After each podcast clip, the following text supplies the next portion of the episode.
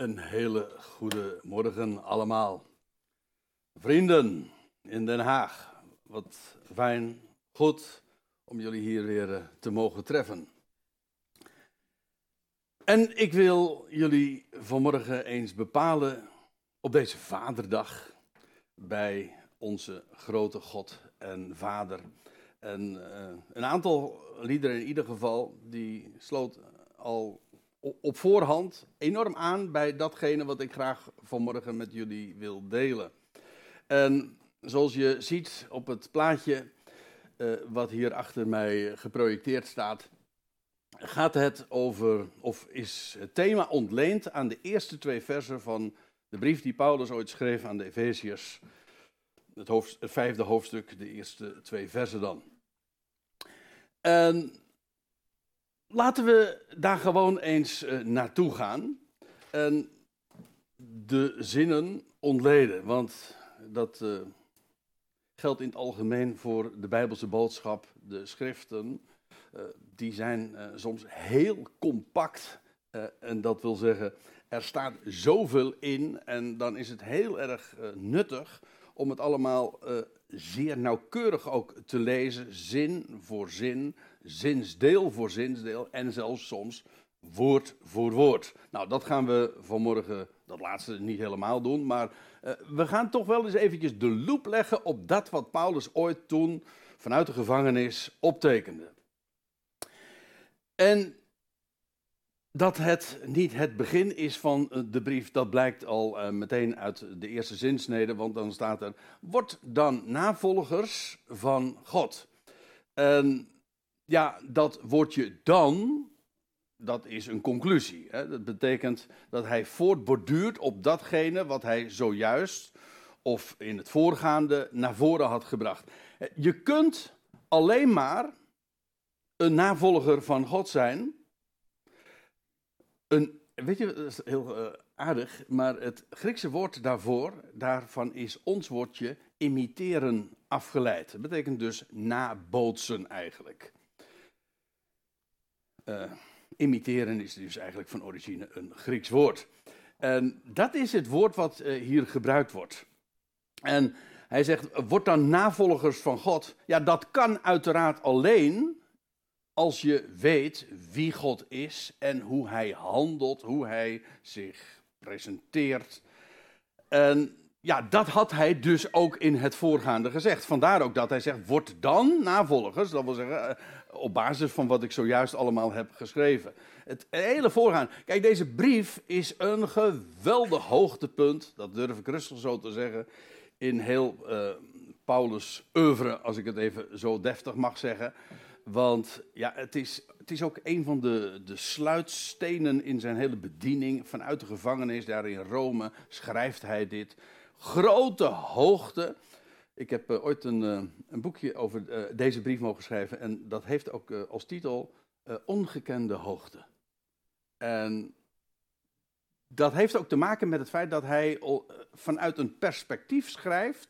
Dat wij in Christus geplaatst zijn, waar Hij, dat wil zeggen, zo rekent God, daar waar Hij nu is. Boven alle overheid en gezag en een toppositie. Weliswaar verborgen, maar neemt niet weg, daar is Hij. En wij worden in Hem, wij, ik bedoel dat uitroepsel wat vandaag verzameld wordt, dat wordt in Hem uh, gerekend en geplaatst. Als zo'n nauw, nauwe eenheid als hoofd en lichaam vormen. En ja, zo wordt uh, teruggekeken hè, op de voorgaande ionen. Ionen is zo'n term die heel dikwijls in deze brief uh, gebruikt wordt. Helaas in de vertalingen vaak uh, weggemoffeld met eeuwigheid en zo. Maar het zijn echt wereldtijdperken. Paulus spreekt over de voorgaande ionen, dat God voor de nederwerping van de wereld al ons heeft uitgekozen en een plan heeft. Een plan, hoe staat het in Efeze 1, vers 11? uh, naar het voornemen. Nee, dat is Efeze 3 trouwens. Het voornemen van de Ionen. Voordat God uh, de, de, de wereldtijdperken uh, van start liet gaan, had hij al een plan. En dat plan, ja, dat omvat heel zijn scheppel, schepping en ieder schepsel. Hij is degene die alles voortbracht. en daar in die zin dus ook een vader is. Zijn vaderschap heeft heel veel uh, relaties, dat wil zeggen, heeft heel veel uh, facetten. Maar vaderschap betekent in ieder geval ook dat hij de schepper is. Degene uit wie alle dingen voortkomen. Zo uh, spreekt de Bijbel daar ook over. En ja, hij is de vader en daarom ook degene die zorg draagt voor dat wat hij gecreëerd heeft. Het werk van zijn handen, dat hij ook niet kan laten gaan. Nou, dat, dat spreekt dus over zijn trouw, over zijn liefde. En als ik trouwens uh, helemaal eventjes uh, zou het, het, heel direct zou bekijken, hè, als, als Paulus dan zegt van word dan navolgers van God, dan zou je kunnen zeggen van nou het slaat op het direct voorafgaande, uh, dat wil zeggen vers 32 van het voorgaande hoofdstuk, dit hoofdstuk 5 vers 1 is dus het eerste vers. En als je direct daarna daarvoor kijkt, dan zie je ook dat Paulus zegt van uh, bewijst elkaar genade Helaas, in de meeste vertalingen staat van vergeeft elkaar, hè, indien de een de ander tegen de ander een grief heeft. er staat niet vergeven, er staat bewijs genaden. Ik zeg niet dat dat een tegenstelling is, ik zeg alleen genade bewijzen gaat nog veel verder. Vergeven wil wel zeggen, je rekent het de ander niet aan of toe. Maar uh, genade bewijzen wil zeggen, uh, als je een grief hebt, als daar dingen zijn die uh, verwijten, terecht of, of onterecht, dat maakt niet uit. Maar indien de een tegen de andere grief heeft, bewijs elkaar genade. Dat wil zeggen, maak de ander blij. Want genade betekent vreugde om niet. En ja, mensen, uh, laten we wel wezen, mensen zijn dikwijls zo uh, boos om niet. Hè? Of ze zijn chagrijnig om niet. Ja, waarom ben je, waar, wat is je stemming? En dan nou, als dat negatief is of het gezicht staat heel lang en, en, en de vraag wordt dan gesteld aan jou of, of jij stelt die vraag aan een ander. Waarom? Ja, weet ik niet. zomaar. Ik bedoel, een mens kan om niet dus chagrijnig wezen. Zonder dat je een reden kunt aanwijzen. Maar het geweldige is nu eenmaal als je, als je de genade van God hebt leren kennen, dan dat, dat brengt, dat geeft vreugde om niet. Zonder dat er een specifieke aanleiding is, is daar een bron van vreugde die altijd daar is. Ja, omdat er een God is die, die alles in zijn hand heeft, bij wie nooit iets misgaat en die alles tot een goed einde gaat brengen. Ja, dat is, uh, dat, gisteren, er werd zojuist al eventjes door Jonathan gerefereerd aan de begrafenis van Daniel, nou, die hier uh, in het verleden ook uh, dikwijls kwam. En ehm, Gerard hield een, een, een in de notendop vertelde hij wat het, het, evangelie, de blijde tijding van God is. En, maar daarna was er nog een, een, goede vriend van, van Daniel ook, Art. En die sprak namens de, de vriendengroep. En die, die, die vriendengroep die, het, die noemde zichzelf de positivo's. refererend nog aan een cabaret, aan uh, Bier. Maar eigenlijk veel, gaat het veel verder. Want die, die, die, groep, ja, die, ja, die, die dacht heel positief. En waarom? Ja, wel, ze kennen een God die van elke min een plus maakt. Voor hem, eh, dat is uh, de, de, de, wijze waarop ik het graag ook uh, formuleer. ik, hou, ik hou ervan om het zo te zeggen. God, er bestaan geen minnen, er bestaan alleen plussen die nog niet af zijn. En als je zo tegen de dingen aankijkt in de wereld, ik bedoel, we kunnen allemaal minnen genoeg aanwijzen. En als het niet in het grotere wereldgebeuren is, dan is het wel in je eigen persoonlijk leven of in je nabije omgeving, nietwaar? Minnen genoeg. En als je dan eh, bewust wordt van het feit, dit is geen gevoel of zo, een feit dat er één is die alles een plaats geeft, een plek toewijst, bij wie nooit iets te vergeefs plaatsvindt, wel, als je hem kent, dan weet je dus, die min, die wordt een plus. En hij ziet al die plus. En die min, ja, dat is een tijdelijk fenomeen. Het zal blijken een plus te zijn. Kijk, als je zo kijkt, dat is maar niet een tjaka gevoel van, of een uitspraak van Emiel Rauterman, je moet het gewoon positief. Nee, nee, het is, dit, is een, dit is maar niet een, een, een truc die je van pep talk. Nee, dit is een wetenschap. Hij maakt alle minnen tot plussen. Of zal ik het zeggen met de woorden van Jozef destijds. Uh, jullie hadden wel kwaad gedacht, maar God heeft het allemaal ten goede gedacht. De minnen worden plussen. Kijk, uh, zo. En, en dat geldt ook voor de wijze waarop je dan mag uh, leven met elkaar als gelovigen onderling. Maar ook in, de, in, in, gewoon in het dagelijks leven, in het gezinsleven, in het huwelijksleven, onder je collega's. Indien de een tegen een andere grief heeft. Als je dan die genade mag kennen. Bewijs genade, maak je anderen blij. en weet u wat er erachter staat? Zoals God in Christus jullie genade bewezen heeft, doe dat evenzo. En dan staat er in vers 1, ik had hem eigenlijk, ik had er eigenlijk mee moeten beginnen, realiseer ik me terwijl, terwijl ik er zo over spreek. Wordt dan na, wordt dan, met deze wetenschap, navolgers van God. Dat wil zeggen, doe dat nou net zo. Leef zo zoals God ons bejegent en blij maakt, om niet, dat wil zeggen zonder dat wij daarvoor eerst een, een prestatie leveren. Nee, hij doet dat. Hij is goed. En als daar dan grieven zijn, verwijten zijn, en dan net als God je overladen met zijn goedheid. En zo jou blij maakt. Ja, dat vind ik geweldig. Om, om, om zo'n God te kennen. En dan ook vervolgens in zijn voetstappen te wandelen. Want dat is wat een navolger toch is. Hè? Iemand die nabotst. Dat, de weg die God gaat, uh, daarin te volgen. Ja, uh, als geliefde kinderen. Een kind weet zich geliefd. Terwijl ik het zeg, denk ik, uh, nou, dan moet ik eigenlijk wel eventjes een aantekening bij maken. Namelijk normaal gesproken.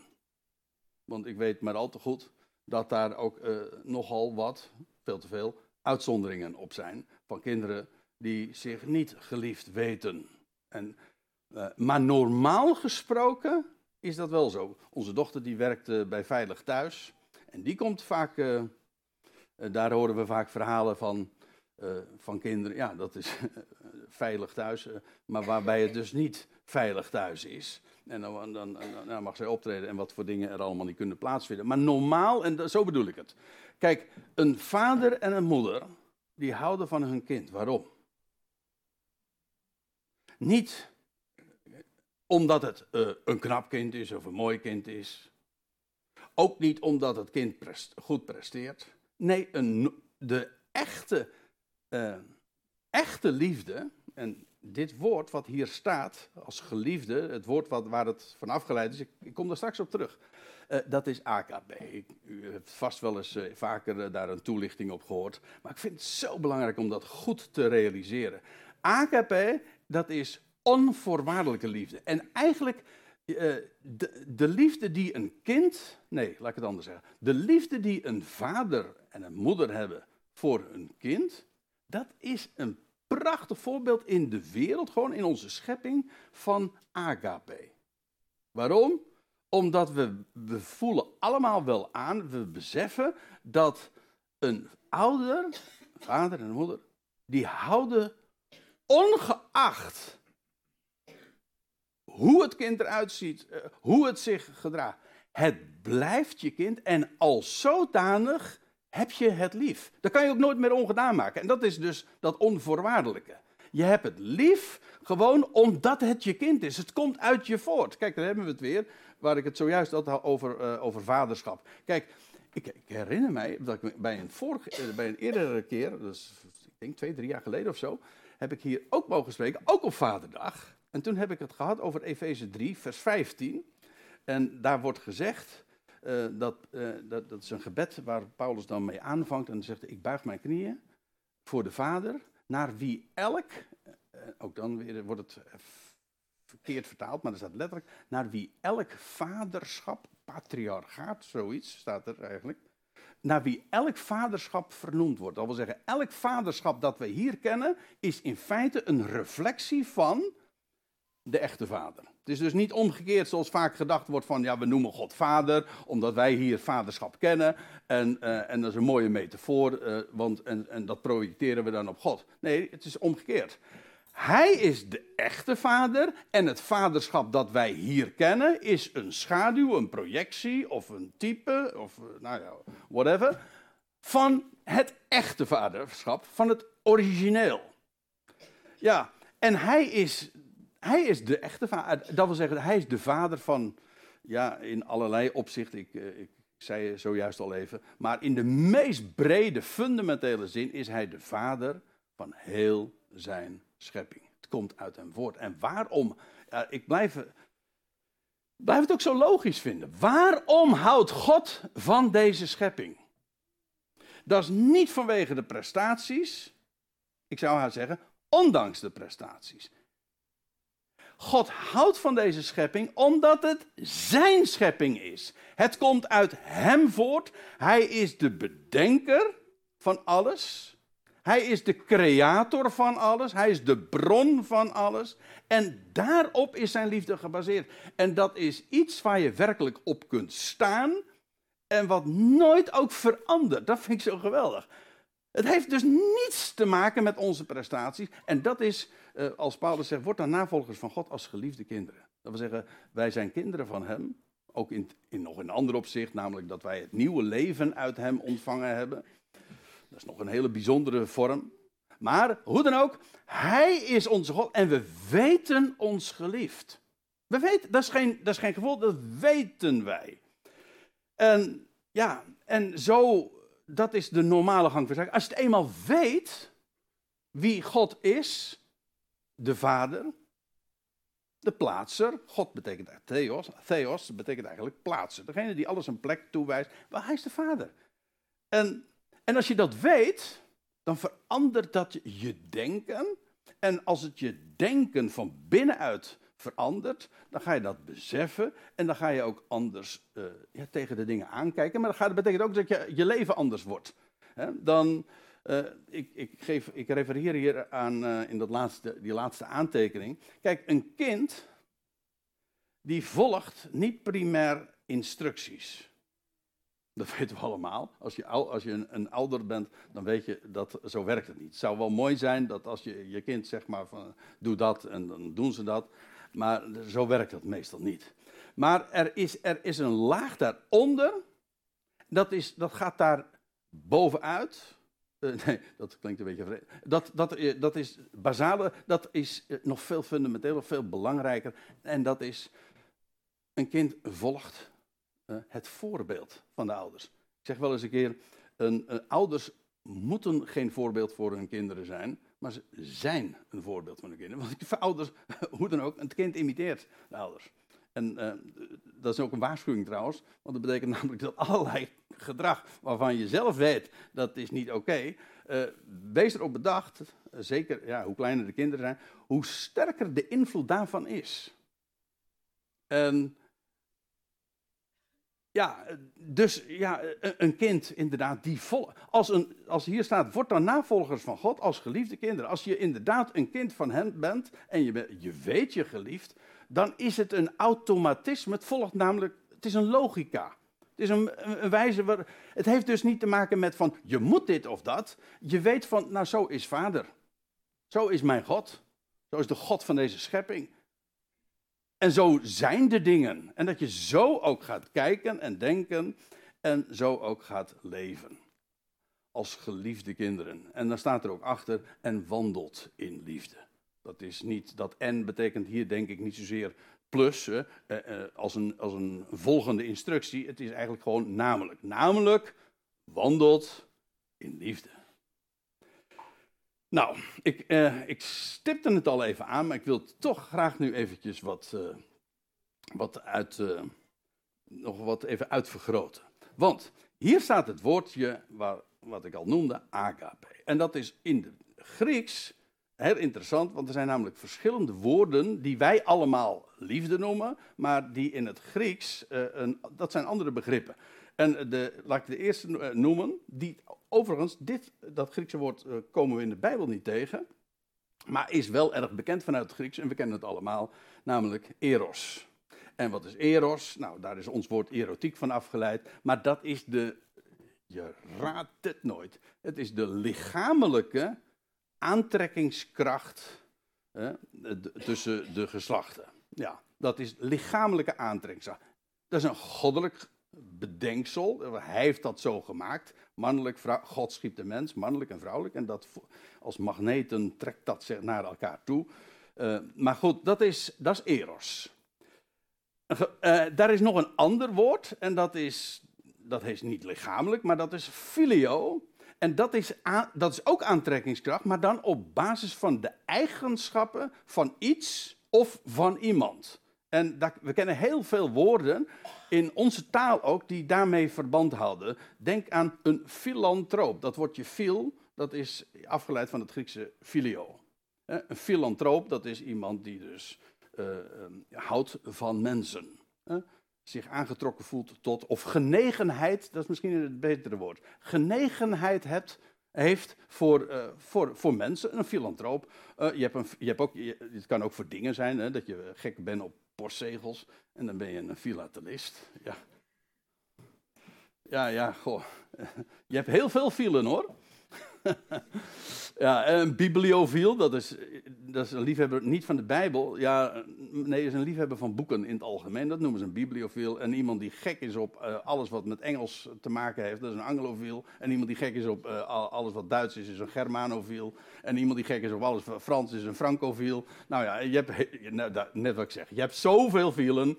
En u dacht natuurlijk nog aan homofiel, en heterofiel, en pedofiel, weet ik wat, gerontofiel. Dat bedoel ik nou. Er zijn zoveel woorden die allemaal met dat filio te maken. En dat heeft te maken met uh, ja, die aantrekkingskracht. Maar altijd op basis van iets in die ander. Je voelt je daartoe aangetrokken. En niet iedereen is een bibliofiel. Sommige mensen die moeten er niet aan denken. Of, nou ja, laat ik het uh, andere woord, de filatelist. Ja, de meeste mensen denken, goh, wat, wat, wat je leuk vindt zeg.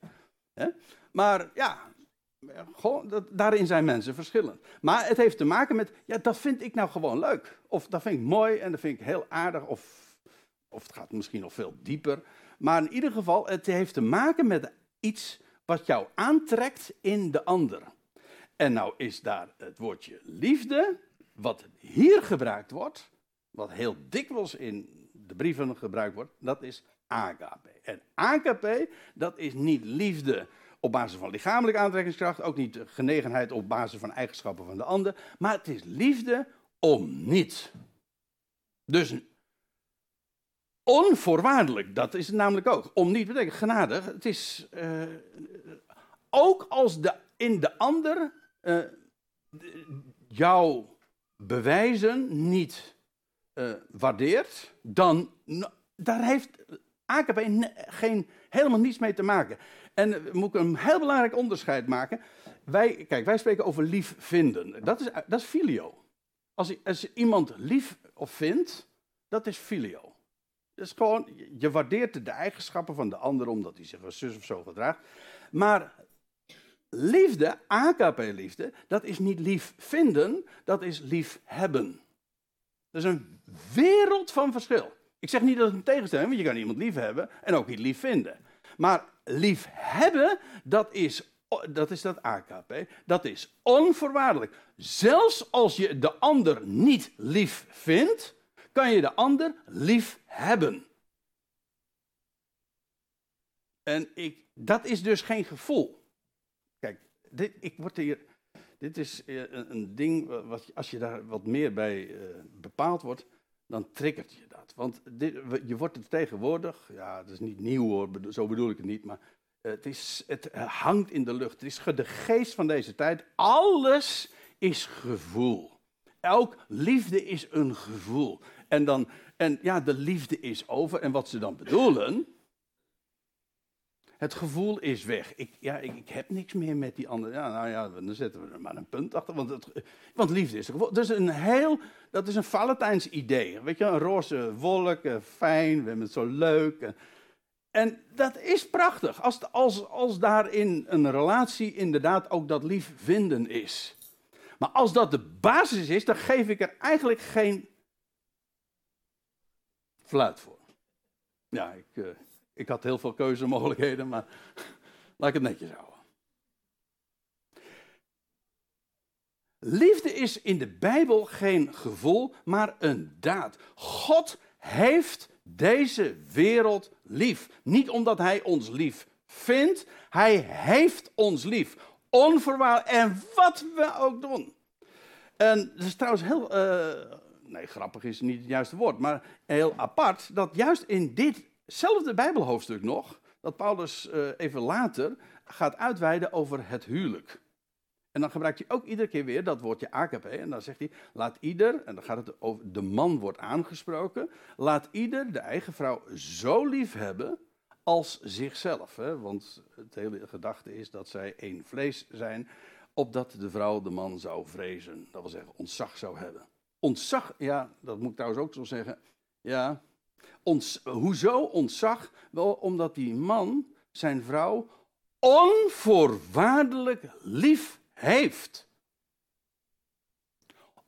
Ik, zal, ik kan nog sterker zeggen, AKP bewijst zich juist wanneer er dat liefvinden er niet meer is. Als dat liefvinden er niet meer is, juist dan kun je bewijzen dat je die ander namelijk echt lief hebt. Wat er ook gebeurt. En die is niet kapot te krijgen. Dat is met de liefde Gods ook niet kapot te krijgen. Wat je ook doet, maar de liefde Gods is nooit kapot te krijgen. Ik ga het straks ook laten zien. Maar uh, dat is ook ja, waarin in, we in het huwelijk uh, zo mogen wandelen. In ieder geval de man, die, de man hoort voorop te gaan. U, u hoort al, ik, ik, praat niet genderneutraal. Hè? Maar dat doet de Bijbel ook niet. God is, een, uh, God is een vader. Dat wil zeggen, uit hem komen de dingen voort. Hij is de schepper. De schepping is vrouwelijk. De schepper geeft, de schepping ontvangt. En de schepper gaat voorop. En, en, zou, en zoals God ook garant staat voor deze schepping, zo mag de man, ik zeg zo mag, want het is een voorrecht, maar dat is ook de bedoeling, de man voor zijn vrouw en daarmee ook voor zijn kinderen zorgen. Dus los van enkel, elk gevoel. En dit is zo essentieel. Want dat is namelijk dan ook de reden, dat, dat verandert namelijk niet. Echte liefde, in de, ook in de Bijbelse zin van in, in een gezin, is gebaseerd op agape. Dus als gevoelens er zijn, prijs God, prachtig. Als ze er niet zijn, prijs God ook. Want die liefde houdt namelijk stand. Is, is namelijk niet kapot te krijgen en het is geweldig als je daarin mag wandelen. Wandelt in die liefde. Zoals ook Christus ons lief heeft. Er staat in, uh, in 2 Korinthe 5, vers 14. Daar uh, een prachtige uiteenzetting. Ik noem één vers, want er staat: De liefde van Christus, zegt Paulus, dringt ons. Niet dwingt ons, maar dringt ons van binnenuit. Oordelende, dat wil zeggen, uh, ja, zoiets staat er ook in de MBG.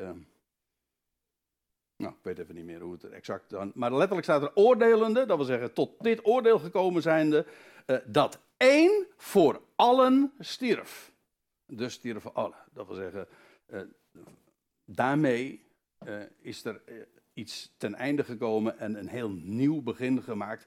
Kijk, één stierf voor allen. Wij denken bij, kijk, als je zou zeggen van uh, het sterven van Jezus, het sterven van Christus, ooit op Golgotha, uh, dat is eigenlijk een daad van vijandschap. Hij stierf door allen, doordat allen, de wereld, gewoon als geheel, de Romeinse overheid, de, de, de, het Joodse volk, gewoon de wereld, sloeg hem aan het kruis. Hij stierf door allen.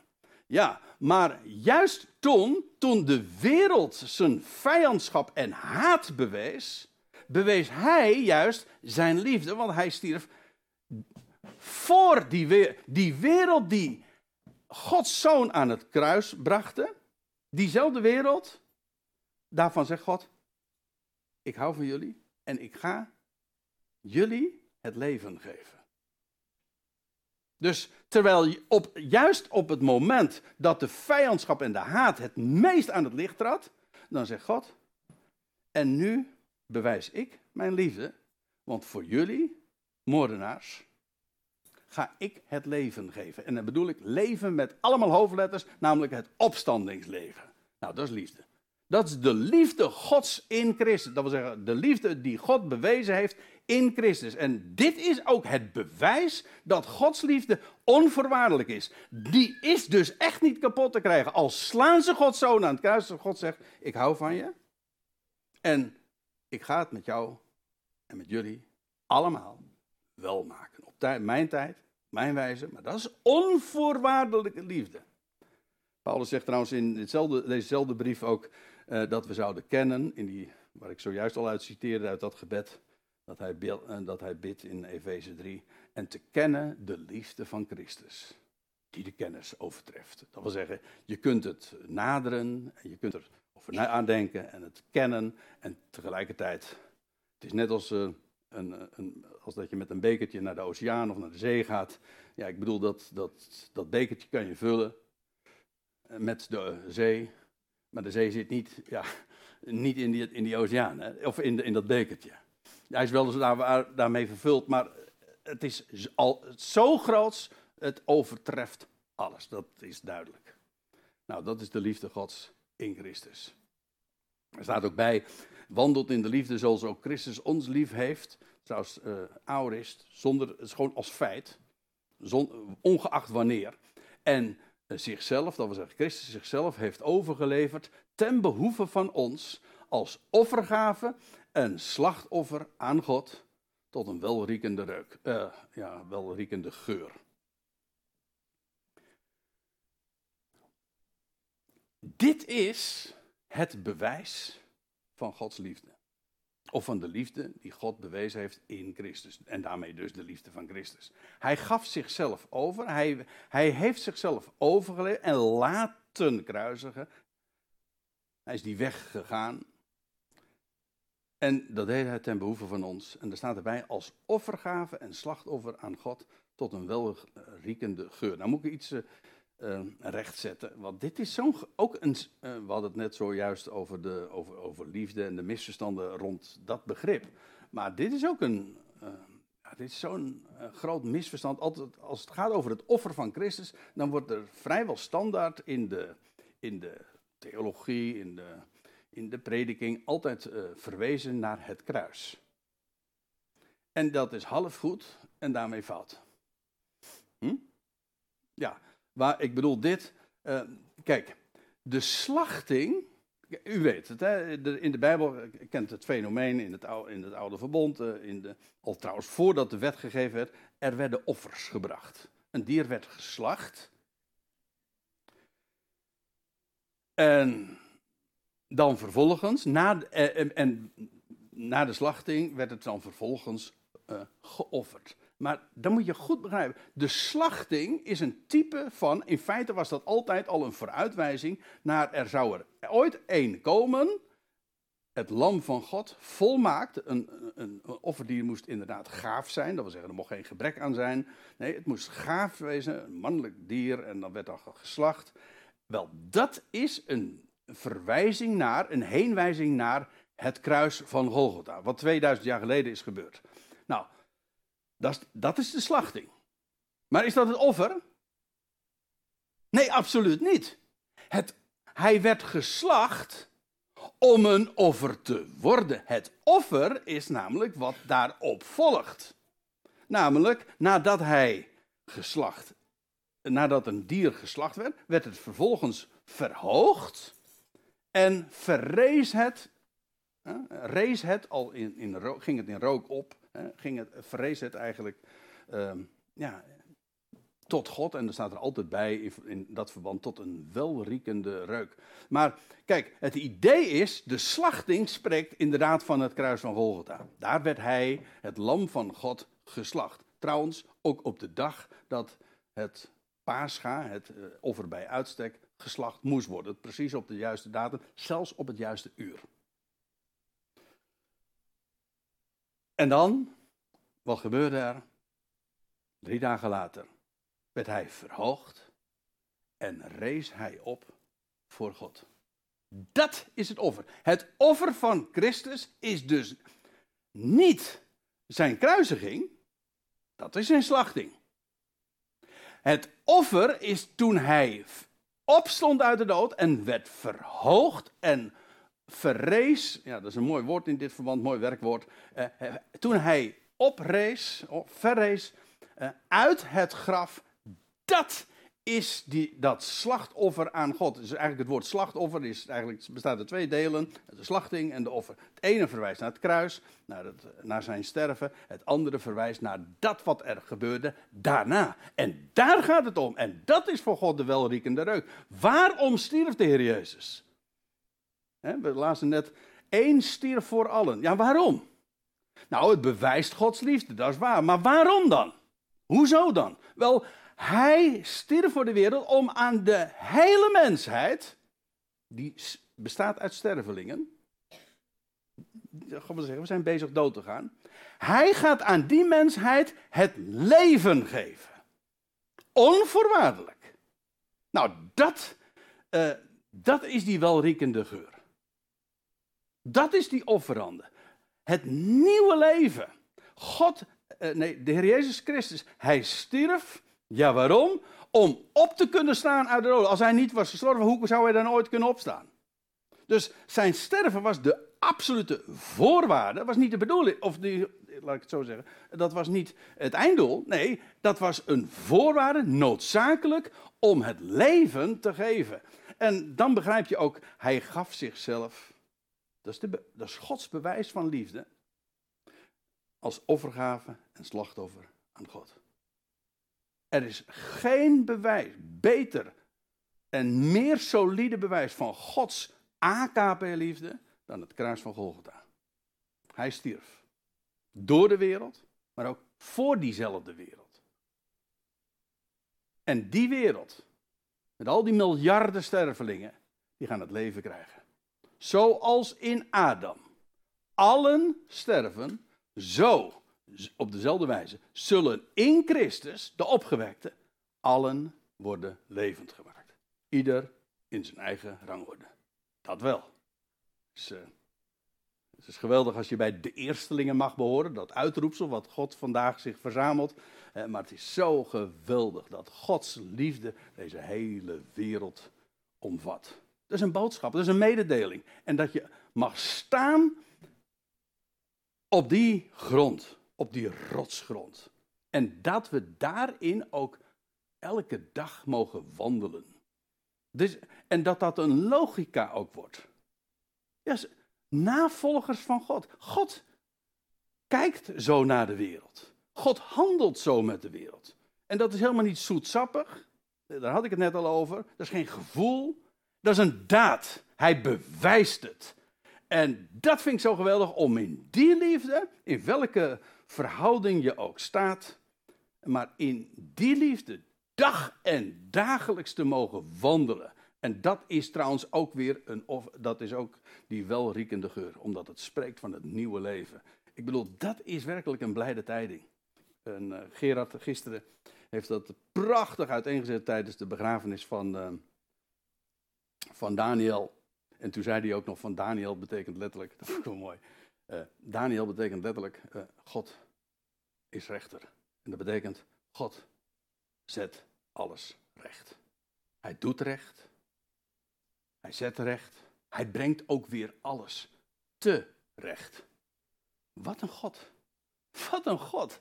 Om in die liefde te mogen wandelen. Elke dag van ons bestaan.